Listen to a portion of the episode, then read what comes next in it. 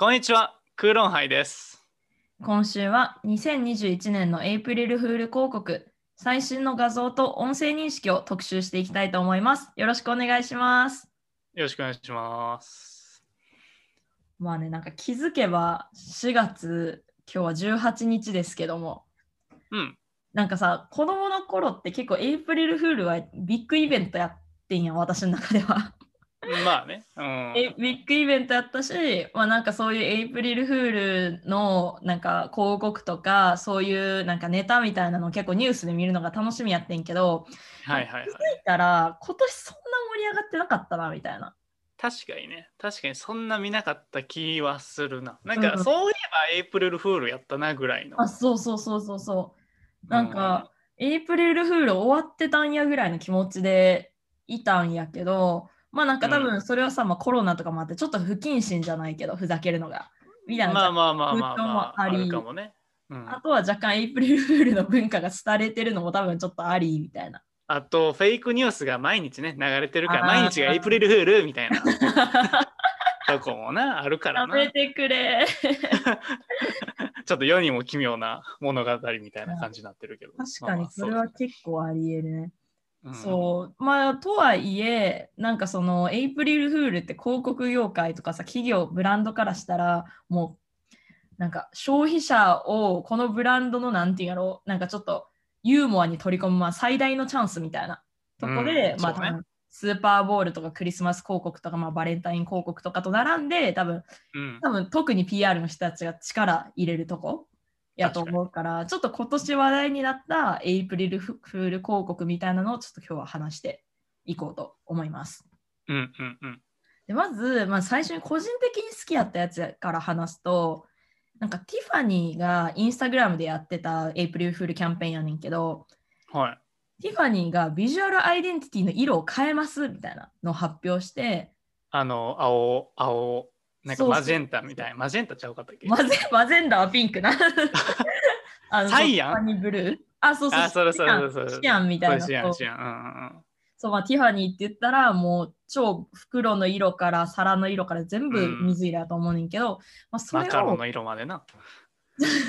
そうイエローに変えますみたいなのをやって、で結構はいはリアふざけてなかったよ、そのトーンが紹介の。から、うんいや、マジでやめてよみたいなコメントが、そのコメント欄でバーってきたけど、まあ、よく見たら今日は4月1日だったね、わらみたいな感じで、結構、うんティファニーは誰も傷つけず盛り上がったみたいな。まあまあそうね。確かに確かに。社内で完結してるわね。そうそうそうそう。し、結構ね、イエローも正直可愛かったと思う。ちょっとなんかフェンディのジュエリーケースみたいな感じで可愛くて、個人的にはなんかそのティファニーっていうそのブルーがめちゃくちゃみんな知ってる、もうみんなのさ共通認識としてあるからこそ盛り上がって面白かったなって思った。確かに。確かにね。前提がこうシェアされてるからね。そうそうそうそうそう。なるほど。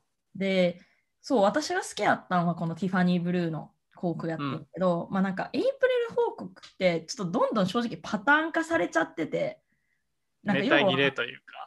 そう、なんか、いなんかこういう型みたいなのが結構全部見ると、あこういう型、こういう型、こういう型みたいにちょっと見えてきて、はいはい、はい。例えば、まあ、一つ目が、解明とかビジュアルアイデンティティを変更する系。うん。うん。今のもそうね。あそうそうそうそう、今のティファニーもそうやし、今年、まあ、いい意味でも悪い意味でも話題になっちゃったのが、フォルクスワーゲンが、まあ、お新しい電気自動車を宣伝するために、私たちの会社の名前をボルツワーゲン、要はフォルクスの。スペルをボルト、その電気って意味のボルトに変えるってこう発表してん。うんうん。でまあそれもゴリゴリに世界観作ってソーシャルメディアとかでもわざわざなんかなんかそういうアイコンとかもその PR 戦略担当の人のなんかあの SNS とかでももう全部それ一色にしてんけど、まあ、うん一個問題があって、フォルクスワーゲンに気持ちが入りすぎて、うんあの3月30に発表しちゃってんそれを。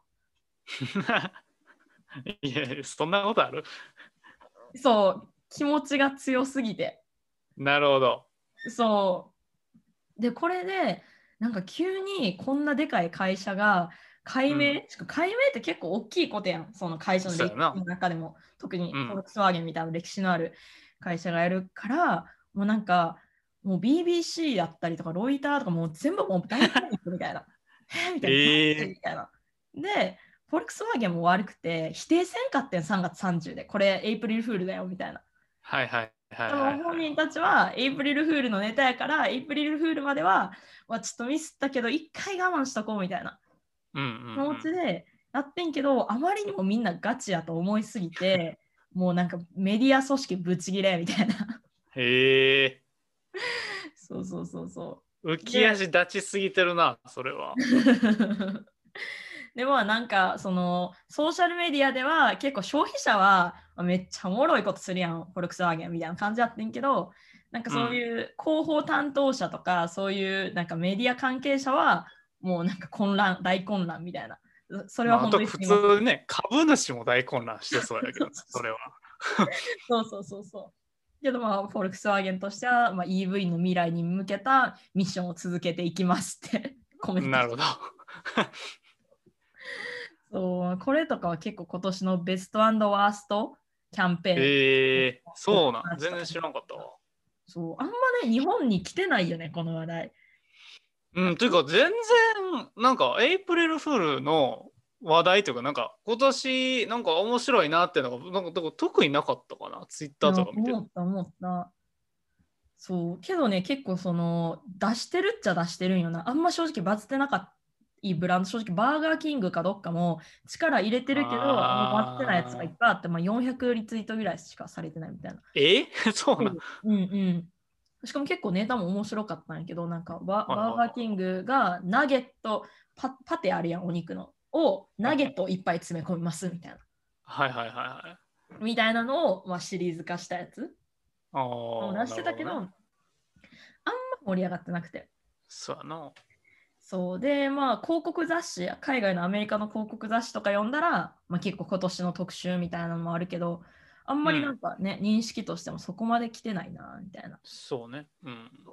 で、日本もその解明カテゴリーのそういうやつをやったとこがあって、まあ、鎌倉のメーカーでくるみっこっていう、まあくるみがたっぷり入ったキャラメルをバター生地でサンドしたお菓子。ちはいはい。ょっと読んじゃいました。美味しそう。美味しそう。で、それをなんかバター生地でサンドしたのをさらにサンドしてサンドしたみたいなの、通常の3倍のくるみっこ。で、ここがポイントなんだけど、くるみっこの実とこの間なるほどに小さいつあるやん。それうんをくるみつつつつことして再スタート、リブランディング。くるみっこっていう。それさ、なんか栗、栗3つとかの方がよよかったんじゃない まあまあまあまあまあまあまあ。のあまあまあそうそうそう、まあまあまあまあっていう感じじゃねんけど。で、まあ、製造元、販売元の Facebook によると、まあ、店頭とかちゅ電話で注文する際は、ちゃんとつ3つ分の気合を入れて、くるみっことして言ってほしいってこはいはいはいはういはい、はい。みたいなね。なるほどね。それはなんか結構こうエイプリルフールっぽいか言い方をしてるよね。なんうんかうんうんうん。明らさ明らかな感じだね。ね、リアリティそこまでないみたいなね。うん、可愛らしい感じだね。そうそう、ちょっとフォルクスワーゲンはさすがにリアリティもちょっとありそうな内容やったから、確かに。そうで、これが1個目のその解明とかビジュアルアイデンティティを変える系のパターン。うんうんうんうんでもう一つのパターンが新商品でその会社の真逆のことをするっていうパターン。はいはいはい。えっと、で1個目があのなんかチーズディップとかあのマカロニチーズのブランドでベルビータみたいなブランドあるの知ってるアメリカに。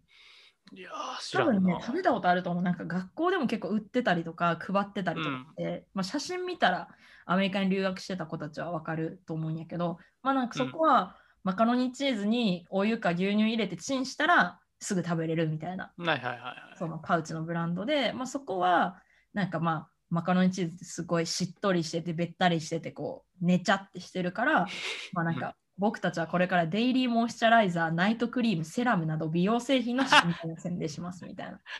それはおもろい。面白いよね。これ結構評価高かった。その広告出しえそう。ー、それではおもろい melty moisturization の素晴らしさを感じてください至福の時を吸い込んでくださいみたいはいはいはいはい。ベルビータのクリーミーさをスキンケアで V バイベルビータみたいな。そうがっつり作り込んでんねん映像も。えー、あ、そうなんや。うん。そうとか、まあ、アウトバックステーキハウスはいはい、アウトバック。あの、うん美味しい、もう私ここ大好きやねんけど、そう美味しい日本にもあるよね。あ、そうそうそうそうそう、美味しいとこが、まあ、ここも、まあ、新商品、新商品で真逆のものを出すっていう同じ法則で、まあ、新しいリップスティックコレクション、アウトバックリップスティックを公開して、なんかいろんな赤？で、はいはいはい。なんか要はステーキって赤いやん。うん。そう生の状態の赤と火が通ってる赤さってこういろんなさ、なんていうの、はいはいはい。こうミディアム、レアからウェルダンまでの。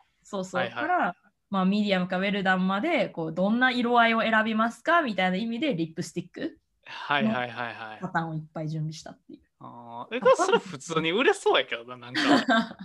普通に店舗とかで売ってたら。面白い。このなんか発想のジャンプというかさ、うん。そのチベニの色をステーキの色確かにみたいな。しかも結構今エンジっぽい色流行ってるからさ意外と肉のさ、赤さって結構メイクに合うんじゃないかなって思ったし。うんしかもさ、なんかアウトバックのなんかおすすめメニューの中にさ、なんかポテトがいっぱい刺さってるみたいな、なんか、あれやろ、オニオンリングがこう。ああ、そうそうそう、咲いてるやつみたいなのが全部リップスティックになってんのかなと初め聞いた時思ったんですけど。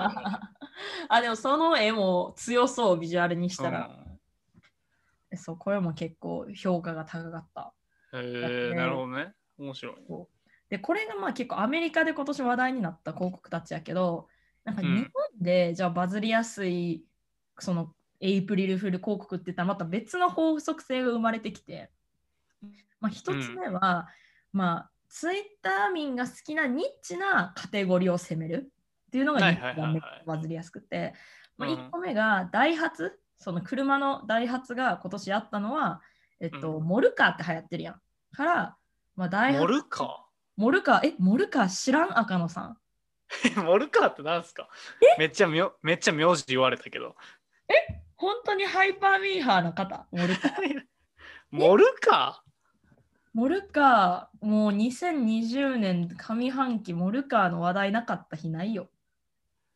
ーモルカーってなんや？モルカーはあのテレ東のあのテレビアニメで3分間ぐらいやねんけど、まあ、ほうあのフェルトで作られたモルモットが、まあ、ほうほうほうあの小回り、コマ撮りアニメでこうはいはいはいはいはい置いてて、こうアニメになってるみたいなのが結構シュールやねんな。でへでちょっと現代日本人のなんか佐賀みたいなのついてたシーンとかもあって、え。うんうんうん。こうね、今年の上半期爆流行りしたコンテンツ。へえ。あのね、今見たんやけど、うん全く知らん。一回もこれ見、一回もこれ見たことない。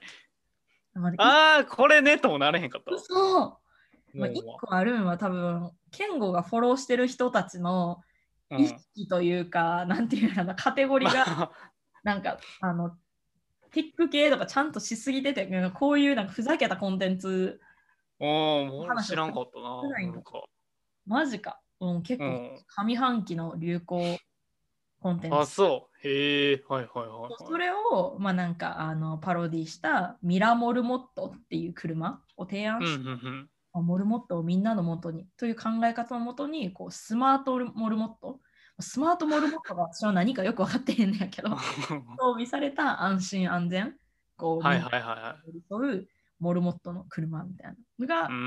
されてこれはね結構バズってた。へえ。あ、そうなん。うんそれはね、ニッチやな。うんうんうんうん。からやっぱなんか日本のツイッターって多分アメリカのツイッターとかなり性質がやっぱ違うなってあ、思う。違うね。うん。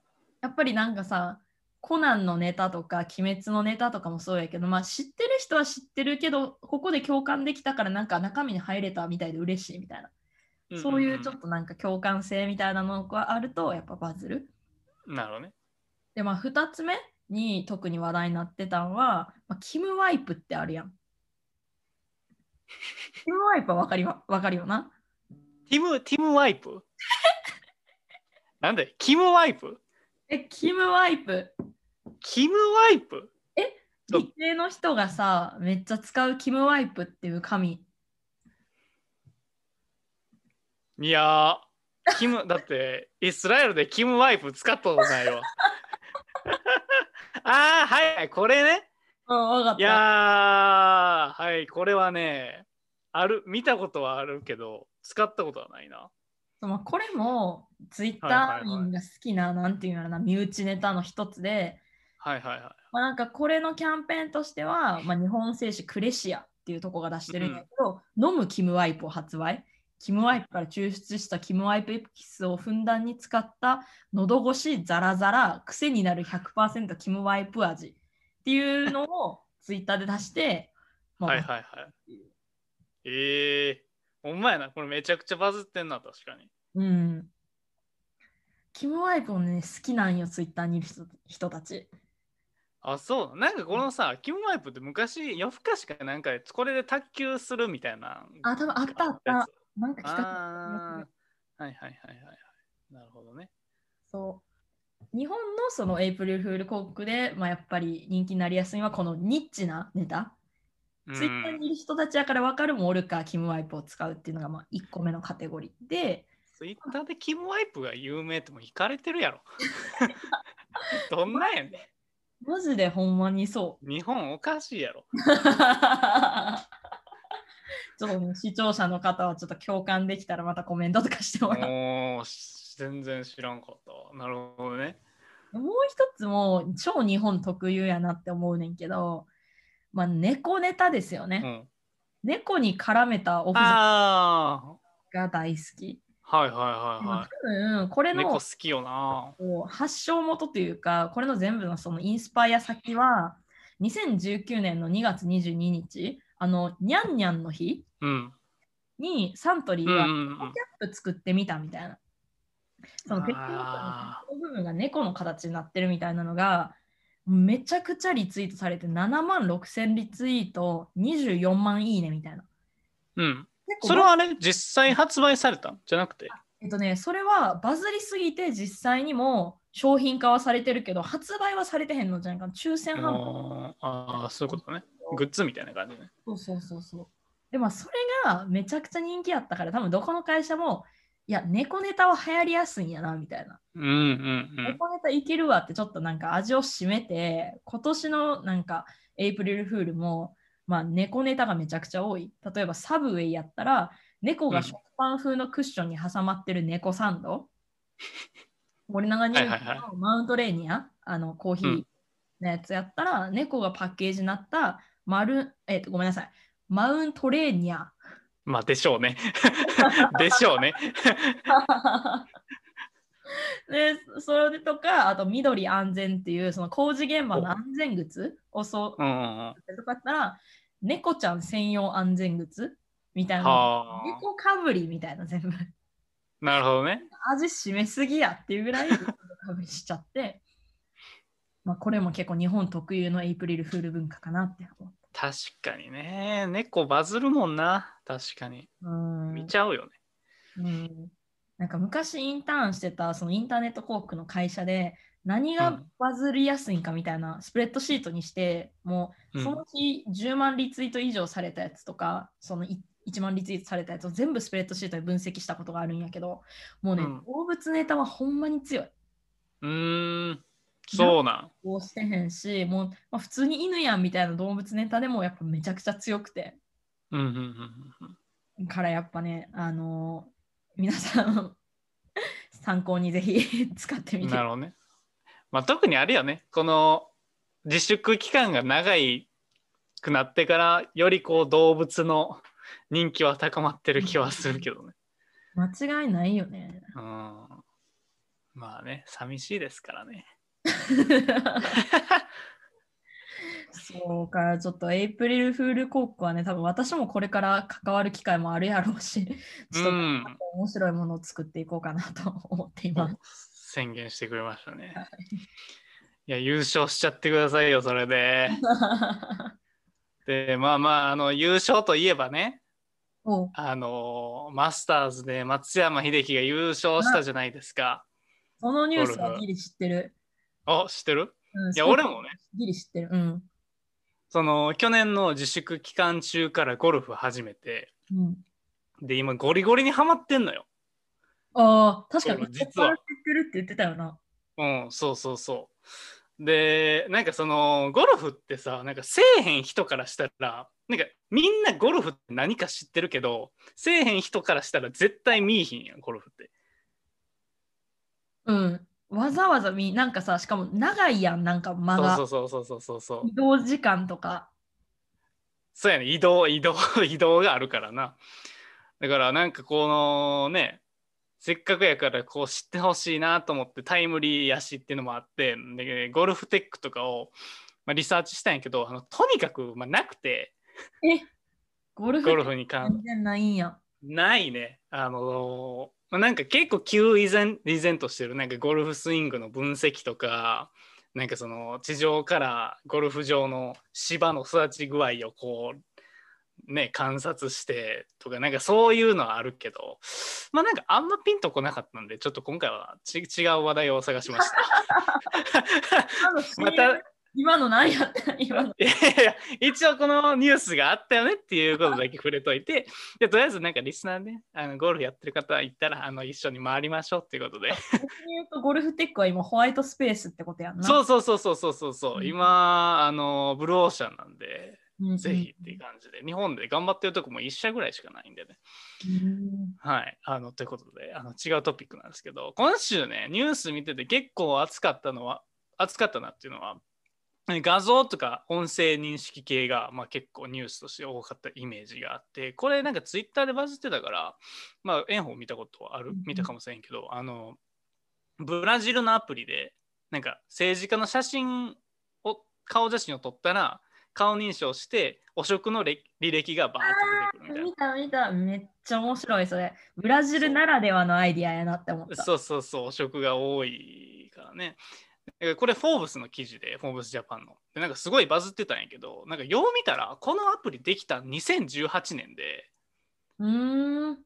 でなんならこれ前回の選挙で使われて、ほんで、それ以降使われてないんよ。で、その、そのアプリで蓄積されてるデータが、その去年、えー前回の選挙のやつで、今はもうなんならこのアプリ使われへんみたいな。へえうん。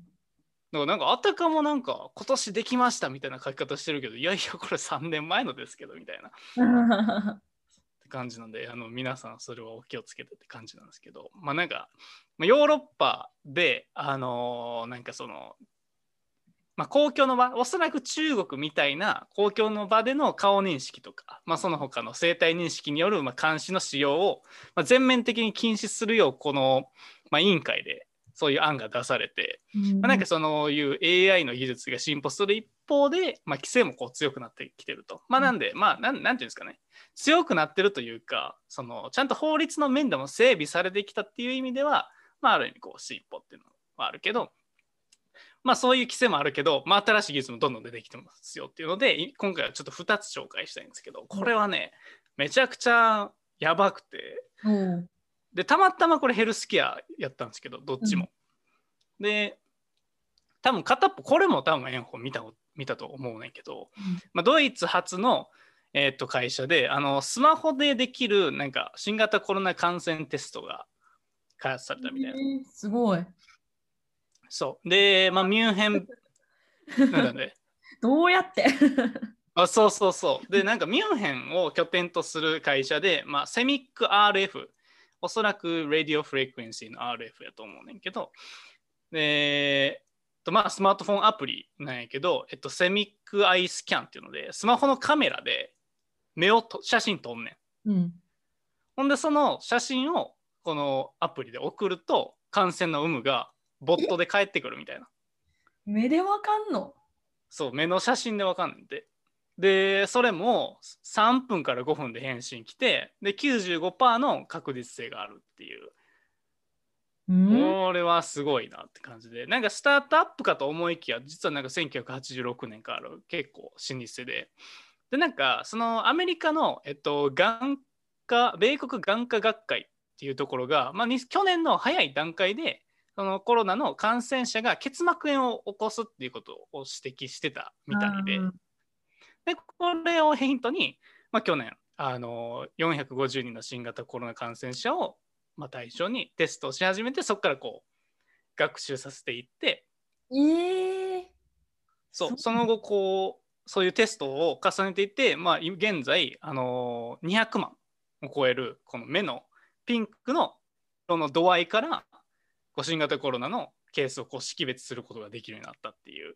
えーなんかさその結膜炎でコロナがさ分かるっていう情報今知ったからさうん、うん、そうやんな。あるんやみたいな。らしいよ。それはなガチ結膜炎やった時どうすんの？みたいな感じやけど。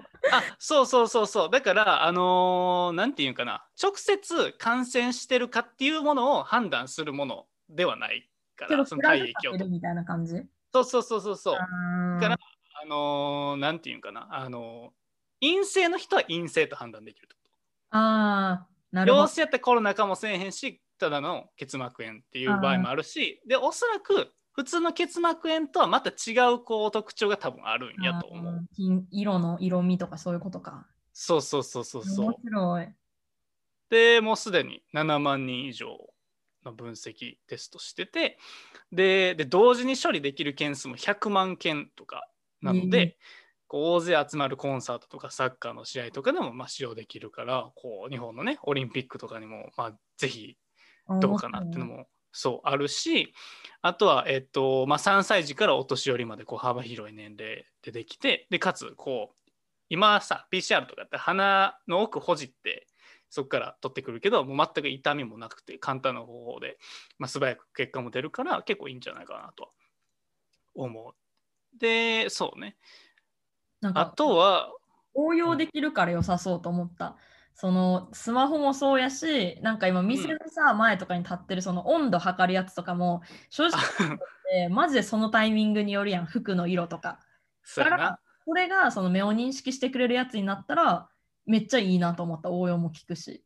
うんうんうん確かに確かにだからなんかそのその動画からその体温とか心拍数とかあのそういう血圧とかそういうのをなんかその分析する技術っていうのは今まで結構あったんやけど、まあ、それもすごいなと思うねんけどこの写真1枚でコロナ感染でかつ、えっと、心拍数とか血圧も分かるらしくてすごいなっていう感じなんですよねこれは。なんかすごすぎて、まだ想像がつかへんかも、信憑性というか。まあそうね。で、まあ、結果もさもちろんこの普通にボットのメッセージとなんか QR コードで受け取ることができて、まあ、エコフレンドリーっていう。で要はその検査キットとか使えへんから、まあ、そういうメリットも。そうそうそうそうそう。だからまあそうね、まあ、実際に感染を判断するもんじゃないけどやっぱこう AI とビッグデータはやっぱすげえよなっていう案件ではある。ただなんか1ヶ月の利用料金が今のところ6万とかで めっちゃ高いっていう。そうねコストはうん結構あるみたい。うん、でなんかサイト見てたらなんか右目より左目の方が診断早いよって書いてて ああ左目の方が学習データ多いねんなみたいな 勝手な想像がそうそうそうしてたりとか面白いな。足のうんサイズみたいな話やな。そうそうそうそうそううんこれはねなんかそういう医療の分野ではなんかむさっき言った感じで動画ではあるけどあの画像でこういうのまでっていうのは結構ブレイクスルーな感じはするなと、うん、思った。それが一つ目で、えっと、二つ目があのマイクロソフトあるじゃないですか。うん。マイクロソフトがあの音声認識、まあ、スタートアップとかまあベンチャーかなあのニュアンスっていう会社を、まあ、日本円でこう2兆円超でまあ買収すると、まあ、発表したと。で最近この既存分野既存領域では全く医療ではなかったけどどんどんヘルスケアとか医療に入っていってるっていうトレンドが結構あってそれこそ Google とかマイクロソフトみたいな、まあ、それもソフトバンクとかもそうねあの IT 企業がどんどんヘルスケア部門をまた立てて作っていったりとか逆にこの日本だったらそのカメラあのオリンパスとかキャノンとかが、まあ、最近こうね、スマホでみんな写真撮るがなかなかカメラ売れへんと。だから、その強みを生かして、こう内視鏡とか医療機器の分野に入っていくみたいな、まあ、トレンドがまああって、で、マイクロソフトは特にその IT 企業の中でもあのヘルスケア、あのまあ、力入れてて、アップルと。そうなんや。うん。そう。で、えっと、その中でまあニュアンスっていうのは、えっと、まあ結構高レベルな、まあ、AI と音声認識の組み合わせで結構ヘルスケアの中ではあの知られてて、で、そうね、まあ、細かく言うと、えっと、1.7兆円で買収する計画を立ててて、で、まあ、実際このニュアンスは何をするかっていうと、そのお医者さん、病院に行った時に、まあ、話すやん、このどこが痛いですかとか。うんうんで、その、えっと、患者さんと医者の、えっと、会話を聞いて、音声でのその会話を、あのちゃんと、まあ、読み取って整理された電子的なこう医療記録だから電子カルテにこう書き起こしを勝手にしてくれるっていう。うんうんうんで、えっと、まあ、これも結構すごくて、あのまあ、お医者さんの結構、なんていうかな、長時間労働の原因ってそういう書類の整理とか、カルテ書く時間とか、そういう、なんていうの、医医療とは本本質的なあんま関係ないところで、うんあの時間が取られてるから、そこの、まあ、無駄を省いてあげようテックが、まあ、結構今多いねんけど、うん。これを音会話からその電子カルテに書き起こすっていうのはこれはめちゃくちゃすごくてなんですごいかっていうと、まあ、そもそもあの、まあ、2年ぐらいからさ前ぐらいからその普通の会話の議事録を取りますみたいなサービスがちょっとずつ出てきてる中やっぱりその病院の会話ってやっぱ医学的専門用語やからうん。これを、まあ、ちゃんと理解するシステムとしての AI エンジンっていうのが、まあ、めちゃくちゃすごいっていう。うーんそうそうそうそう。だからまあ、これはもうすでに音声認識が商用化されて、もうあらゆるスマートフォンとか、あのノートパソコンにあの搭載されてたりしてて、で、まあそういう、あのそれだけじゃなくて、あのこの買これを買収することによって、マイクロソフトがヘルスケア業界に入り込んで、そのニュアンスの製品をすでに使ってる、まあ、顧客をまあ全部ごっそり手に入れることもできるっていうので、まあ、結構そういう意味ではお安い買い物だったのかもしれないっていう。そうそうそすごすぎてわからんわなんか 想像う。そう、だからまあ、もうすでになんか全世界で30万人の臨床医が使ってて、1万を超える医療機関があの技術を使用してるらしく結構、ね、結構有名なんよね、これは。そうそうそうそう。だから、日本でもなんか入ってくるのは早い。もうちょっとかもしれへんっていう。うんそうそうそうそう。って感じですね。今年、今週はそういう音声とか画像認識がなんか知らんけど多いなっていうイメージだったんで、うん話しました。確かにまはうんあれとかも気になったかも。なんか、セクシーな画像やと認識するか否かで突き詰めた写真みたいなのなかった？あー、はいはいはいはい。なんか、人間から見たらただのなんかドローイングみたいな感じに見えるけど、AI だとセクシーな絵と判断するやつね。とかね、面白いよね、画像認識とか。なんかあるよね。アート作品として売り出してるやつよね、それ。最終的には確かそうそうかも。うん、なんかピそうク。セルアートみたいな感じだった。はいはいはいはいはい。なんか面白いよね。なんかその、なんやろ、その人間と、まあ、機械、AI と動物とかってなんかいろんな世界の見え方が違うんやろなとは思うんうんうんう一例よね。っていう感じでね、やってきましたけども。はい、という というわけで、はい、第19回やってきました。えー少しでも面白いと思った方は、クーロンハイをフォロー、シェアをしてもらえると、言語とインフォはとても喜びます。Twitter ではアカウント名、KURON、アンダーバー HIGH クーロンハイで検索してください。各種ストリーミングサービスのフォローもお待ちしております。それではまた来週。バイバイ。さようなら。